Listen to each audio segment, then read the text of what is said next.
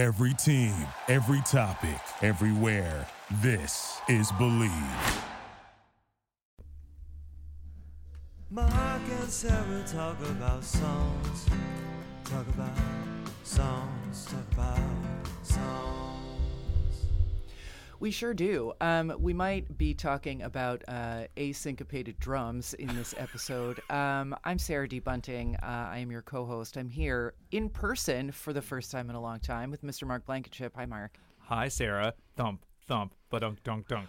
Yeah. Oink, doink. Um, yes, we are recording this uh, in beautiful King Killer Studios, room W, and um, there's like practically no one here except uh, in room V, and they're playing the drums, and you might hear that. Um, it's all part of the live to tape experience yes. of Mark and Sarah talk about songs. Um, here's another way that you can experience our podcast, and that's in clothing form. We do have Mark and Sarah talk about songs T-shirts.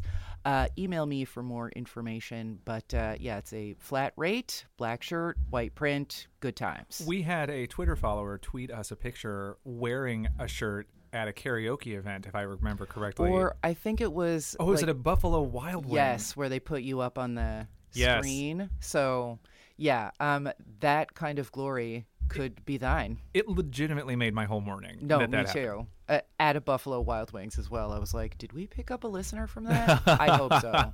I hope so. Um, speaking of listening, we are going to be listening to a vintage track today. Mark, tell us more. Sure. Well, today's track was requested by not one, but two of our listeners. Both Heather M. and Matthew E. requested that we discuss Darling Be Home Soon by The Lovin' Spoonful, which was a moderate chart hit in the late 60s. It hit number 15 uh, for The Lovin' Spoonful and then was recorded later, notably by Joe Cocker, but also Yes, that's, I think, the version I was thinking of. yeah, but even that was, it wasn't like a, a master hit, a mat like a huge hit. It's like this is a weird song that has become, in some small way, a staple or a standard without ever being recorded by that person who had that true breakout smash with it. Right. Huh. Okay. So I think without fur- there's much to say, but I think without further ado, let's listen to a little clip.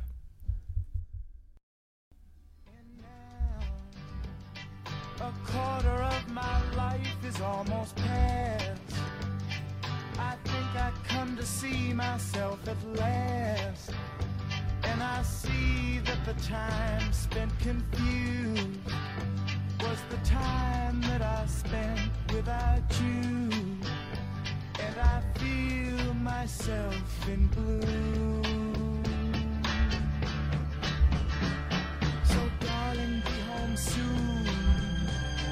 I couldn't bear to wait an extra minute if you don't. My darling, be home soon. It's not just these few hours, but I've been waiting since I toddled for the great relief of having you to talk to.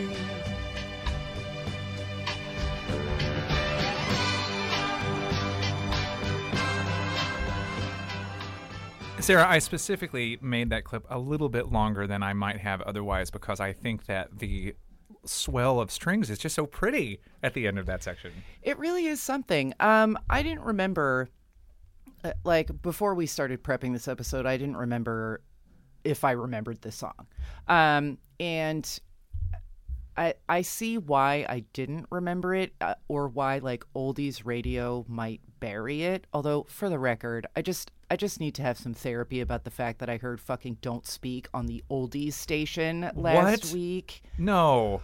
Like, I mean, okay, sure, that song is 22 years old, but still. yeah, like what? They need to they need to have like a mid-range oldie station now that's like you're not that old station. Yeah, You're not that like, oldies. somewhere between doo wop and like current top forty, there has to be a like happy medium of like not that. Anyway, um, this isn't, to my mind, typical of this band or this vocal. Like, I don't think if I heard this on the radio and I didn't know that it was Lovin' Spoonful, that I would necessarily clock it as his voice. So I could see why this has become a standard, like you said, but maybe is not the first song that you think of about this band. Yeah, because I think of Summer in the City, I think of Summer in the City, definitely. I think of uh, Do You Believe in Magic? Yeah. And I think of um, What a Day for a Daydream. I always forget that that was them too. Yeah. I don't know who I thought it was. Not Herman's. It doesn't matter. But yeah. But when I think of the Lovin' Spoonful, I think of those three songs more than I would ever think of that they would have written something as Brit British invasion-y as this song. It does sound a little Holliesy, at least in the melody. Like it's not as jangly as the Hollies. I know you're not a big fan of the Hollies. From no, no. I do like them. Oh, do you? Yeah. Okay. I seem to remember that in our um, 1967 and 2017 episode, whatever Hollies episode I picked, you were like, Well, yes, I remember that the Holly songs. I song, like I like me. certain Holly songs, not others. That's Right. that's what it. Yes, because I think fondly of them, but I remember now that whatever song you chose, I was like, this one's not my tea. Yeah, you were like, mm, no thanks. so, but I really went on a journey with this song myself because my notes are like a quarter of my life is almost past. Like, fuck you. You can't even rent a car. Um, this song is boring. And then I was like, but how many pop songs use the word dawdle and then rhyme it with Toddle. toddle? And then I just sort of like I played it a bunch of times. This is an earwig that has been popping up in my head at random when other songs aren't stuck in it for almost a week now. But as well, this is like kind of a strange little song. Like, hear me out, but here's my theory about the um, narrative of the song. Um, he's like supporting his partner in her dreams or whatever she wants to do, but it it feels also to me like maybe they have this open relationship and he realizes like he'd better just let her go and fuck whoever because he can't otherwise he can't keep her. Did you get that from it at all or am I just like Well, that's not how I interpreted it. real but real melodramatic about this for reasons? I think that that's a perfectly valid interpretation, though. I mean, it really is supported by the lyrics, and then it changes the idea of what he means in the final verse when he says, "Go bang your crazy head against the sky." yeah, it does. Like, there's a whole different element of banging that, but I, I get it's like from the sprung rhythm of some of the lines and the repetition of the lyrics that there's just this sense that he's like, Girl, you're great, and I support you, and I feel supported by you, and this relationship is so important, and I can't wait for you to come home. And she's like checking her nails and waiting for him to be done talking so that he'll give her the car keys and she can go and get it on with some other dude or Oh. lady. So to me, I actually see it. That's so interesting. I had a different interpretation, uh, slightly. I feel like that. I hope so, because mine is pretty depressing. Mine's like a John Updike story. It's not cute. to me, this is. Uh, I, I keep feeling that it's a story about two people who love each other, and I, I also think of it as a she, I guess, just because of the time the song was written and who Uh, was yeah. singing it. But I feel like he has just become mature enough to realize how much he actually loves her, and it's like maybe the moment when you when you realize that college is over and you're not going to see each other anymore, or like. There's, there's something Right? Yeah, I could see that. I, I feel like this the verse that I clipped, especially where he's saying, "I finally realized that the time I have been confused is the time that I spent without you." I feel myself in bloom finally. I feel like he is saying to her, "Look, I like you said, I want you to go out. I want you to go be amazing. I would never try to hold you back, but for the maybe the first time in my life, I'm being incredibly vulnerable with someone and I just want to softly ask you to be aware that my emotions are really tied up in you and I feel like And I'm something waiting for you to get home so I can tell you all the cool shit that happened in my day. I mean, I think there's also definitely, even if the the um, lyric e, is that a word? It's not a word. Even if the object does not Oh, share share the feelings, this song is very evocative of that feeling in um, my marriage and like other relationships I've been Oh my. God. Also like friendships where it there is a room. It's not like a literal room, but there's a room that only the two of you know the way to, mm-hmm. and you wait for each other there often emotionally. And I th- and there is a there is a moment sometimes in relationships that are not going well where you feel like he left the key somewhere or um, I'm all alone here. Like going to a room that is like the two of you against the rest of the world, room, or not against the rest of the world, but just your little bubble that is your relationship and can't be accessed by anyone except you two in this time. Um, uh, not to get like Madeleine L'Engle about it, but this is very evocative of that, even if uh, like both sides of that, both like when you're in the room together and when you're the one sort of like in the room being like, is is he coming back or do I should I get a sandwich? What's going on? Well, and that speaks directly to how I have made the song feel personal because there is the interpretation I just shared with you, which I think is my interpretation of the narrator. But the, the song speaks to me because of the third verse where he says, Go and bang your crazy head against the sky, try to see beyond the houses in your eyes, which to me means try to see something in your life that's bigger than where we are right now. Right. So for me, I remember this conversation that Andrew and I had when I still lived in Brooklyn. So we weren't married and we hadn't moved in together yet. But Andrew said to me one night, You make me feel more free to take creative risks in my life. And I just remember feeling like that was the most. It was incredible to hear that, like, something about our that is a huge relationship compliment, Yes. I think. And it was it was this huge thing to say like because of you I feel like I can run out and try more things. And so to me the third verse is my relationship. It's like Right. go and do whatever you need to do. As we record this actually Andrew is currently in uh, Phoenix where he's doing some training and then he's going to go to Seattle to teach this 200 person class that he's teaching like all these people.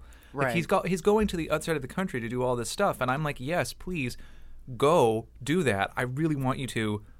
but you know, don't forget to come home. And not that he ever would, but I feel like for me, that's where this song is coming from. My personal connection to it is, it is the sound and the tune of loving someone so much that you want them to go run and do what they need to do, but also having made it clear that your life is better when they come back. As Yeah. Well, and his partner could just be like wanting to bang her head against the sky of law school. Yeah. Which, or like, you know, it's the late 60s, and like presuming that he's talking to a lady, like, uh, you know, you really did have to dream big and then. Maybe like, she would just like yeah. to have her own credit card without a man's signature. Exactly. Maybe she would just like to not have the house and the lawn and the two and a half kids and whatever else. And he's like, whatever you want, like, go find what it is that you want to be, but then come back and tell me about it. Yeah. So.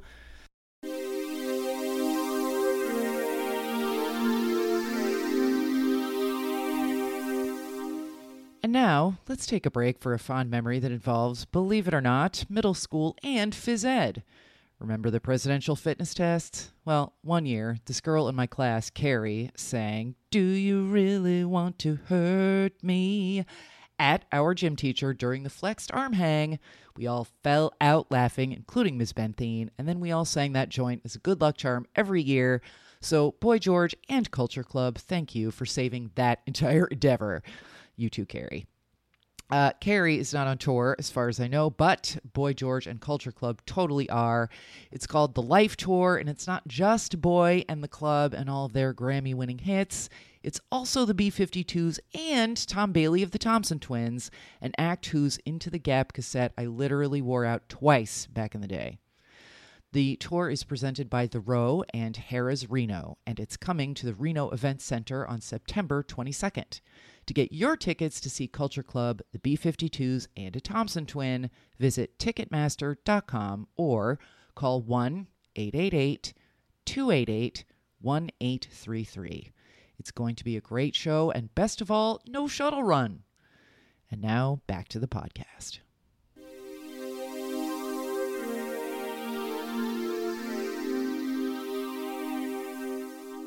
Yeah, and then okay, uh, should we move on to the comment? Oh my god. Uh, okay, I just let me let me lay out to you the other thing that I wanted to make sure we discuss, Uh, please do. then I'll let you decide which and then order I'm those going to two bring things come down in. every room from here to Tacoma. The other thing I wanted to talk about was the just sound of this song, the the rhythm of it, and the the melody of the song. Mm-hmm. Let me, let's let's go there first. I think. If- Okay. Yes. Let's. because I backing up when I was a little kid, I remember there was a period of time while I was playing in the den of our first house, which I saw for the first time in years, like two weeks ago. But it doesn't matter. Uh, I would play a Lovin' Spoonful tape on repeat over and over and over while I was building shit with blocks and things. Okay. Or like, I don't know, staging elaborate fights between my Transformers. so I assume that this song was on their greatest hits tape, but I don't. I when I when this was requested, I couldn't place it. But then when I heard it, I felt like I had heard it my whole life. And there's something about this song that I'm not even sure I know how to articulate, but the sound of it and the da da da da da. da da- there's something about that progression of melody that I find incredibly comforting and instantly familiar. There is a sort of like um fairy tale aspect to it, like that it is. I I mean, sing songy is like a meaningless term in this context, I guess.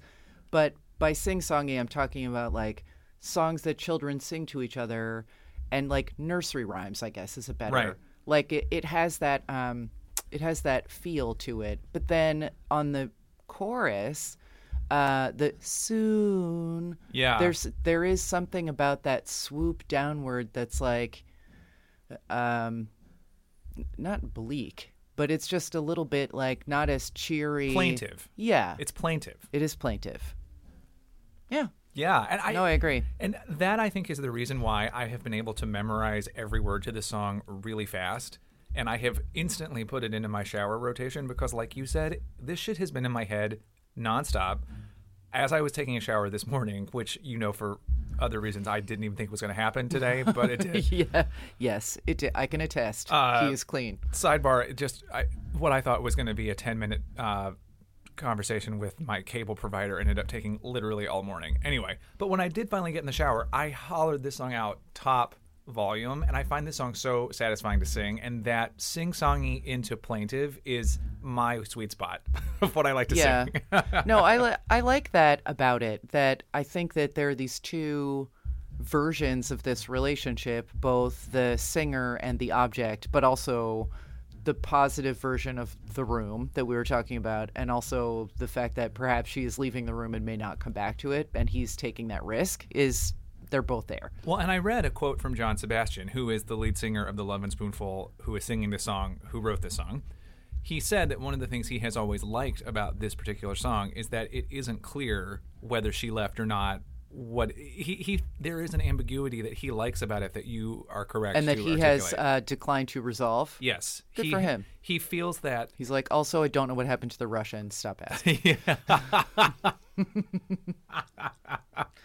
thank you oh thank you very much Are they still in the Pine Barrens? We don't know. He got shot in the head. You could see it. I frame by framed it. Okay. anyway but I, I and i think also that lovely balance that we have talked about before of accessibility and mystery is not easy to achieve but is quite successful here and makes the song quite sticky for me Yeah. No, same. There. I mean, I'm not sure exactly what in the build has that like cracky quality to it. I have also got like a similarly plaintive Janet Jackson ballad stuck in my head, and I've been sort of mashing them up for myself for the last couple days.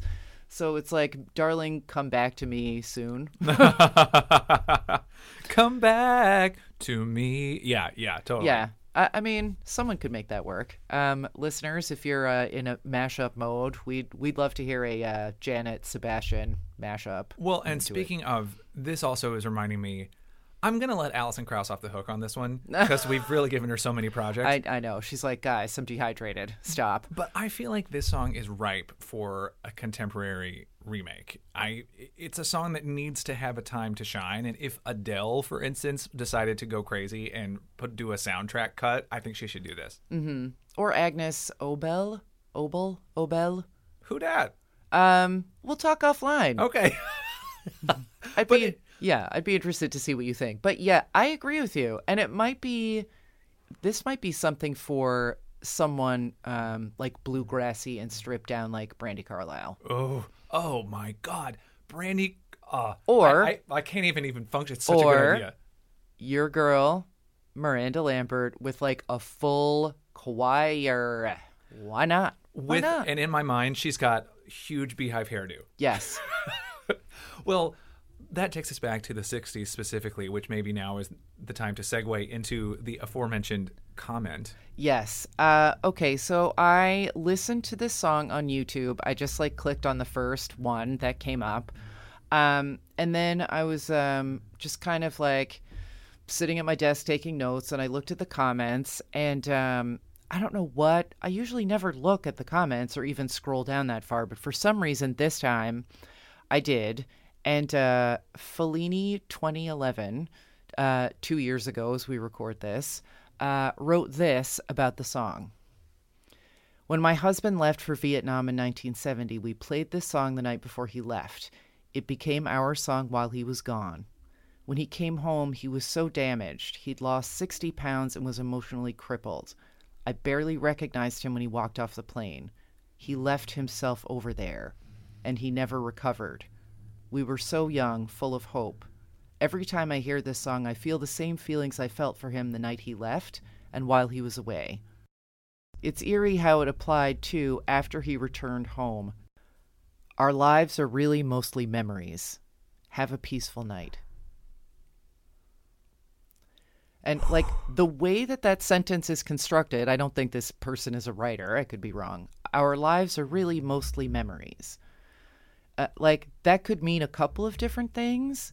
And here's this like what I was just talking about about the room. Like she her husband had to leave the room because the draft board said and then he came and then someone else came back to the room. And then that she says that she's not unhappy about well i guess she is unhappy. Maybe i don't know. Maybe the person who came home was you know fine. She doesn't say it's her ex-husband but our lives are really mostly memories like the way that a song like this sort of t- um, tells you that you're already th- looking forward to thinking back Yeah. i mean uh, young lady um, we're so sorry for what happened to your husband and but this was really beautifully put and um, should be a lesson to all writers out there like just say very directly what happened it's devastating and then have a peaceful night. Like it- what a it, it's just such a such a sad benediction I to know. add at the end.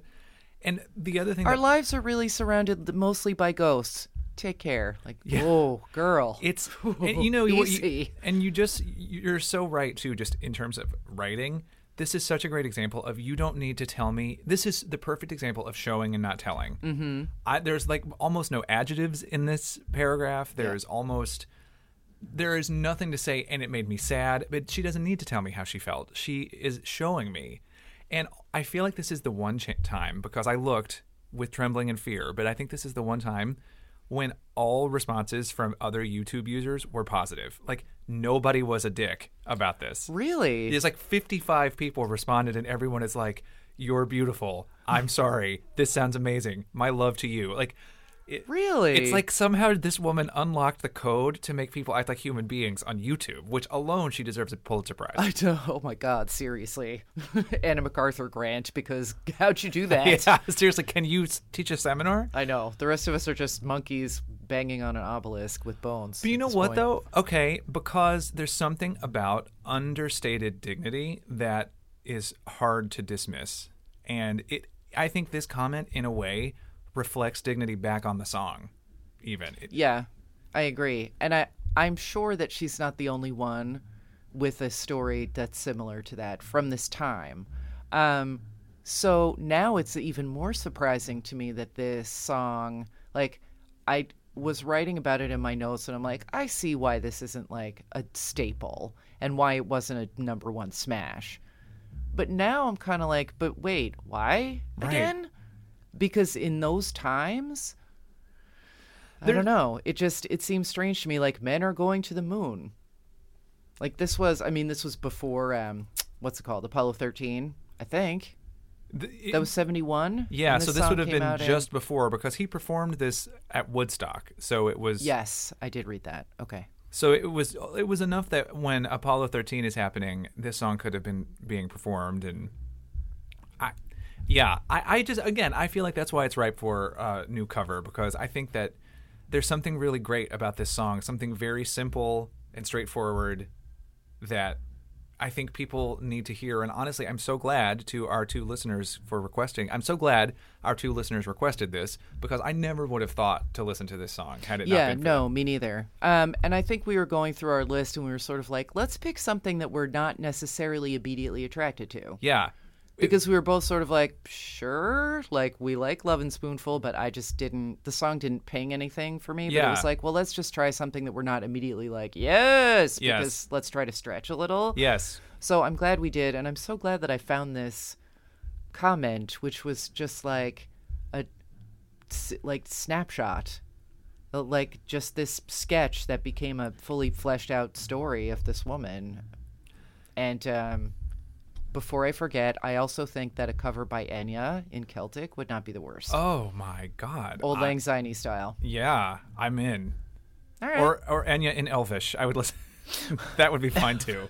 Elvish, Uh, um, Romulan. Yeah, sure. Klingonese, Klingon, Great. Klingon. That's right. Uh, they do have a they do have a dictionary. So uh, yeah, listeners, again, we're we're here for that. If you want to if you want to do a like death metal cover, sure, we're open to it. We're, we'll play it. Great.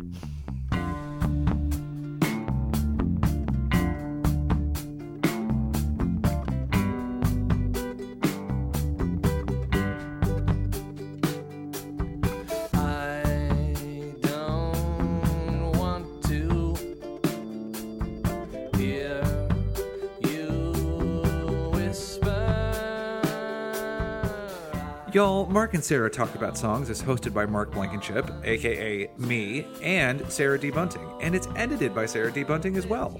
Do you want to talk to Mark and Sarah about song requests, ads, or birthday readings? Email us at talkaboutsongs at gmail.com, tweet us at talksongs, or find us on Facebook at facebook.com slash mastus.podcast.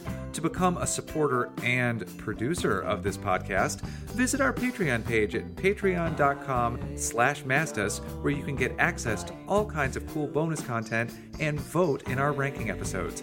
Thanks for listening.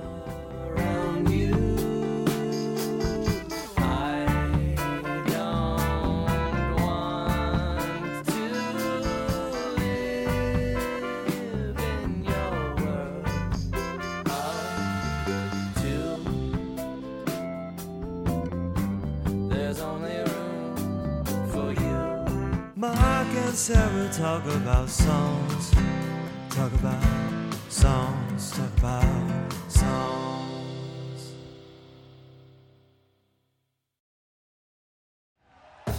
Thank you for listening to Bleav.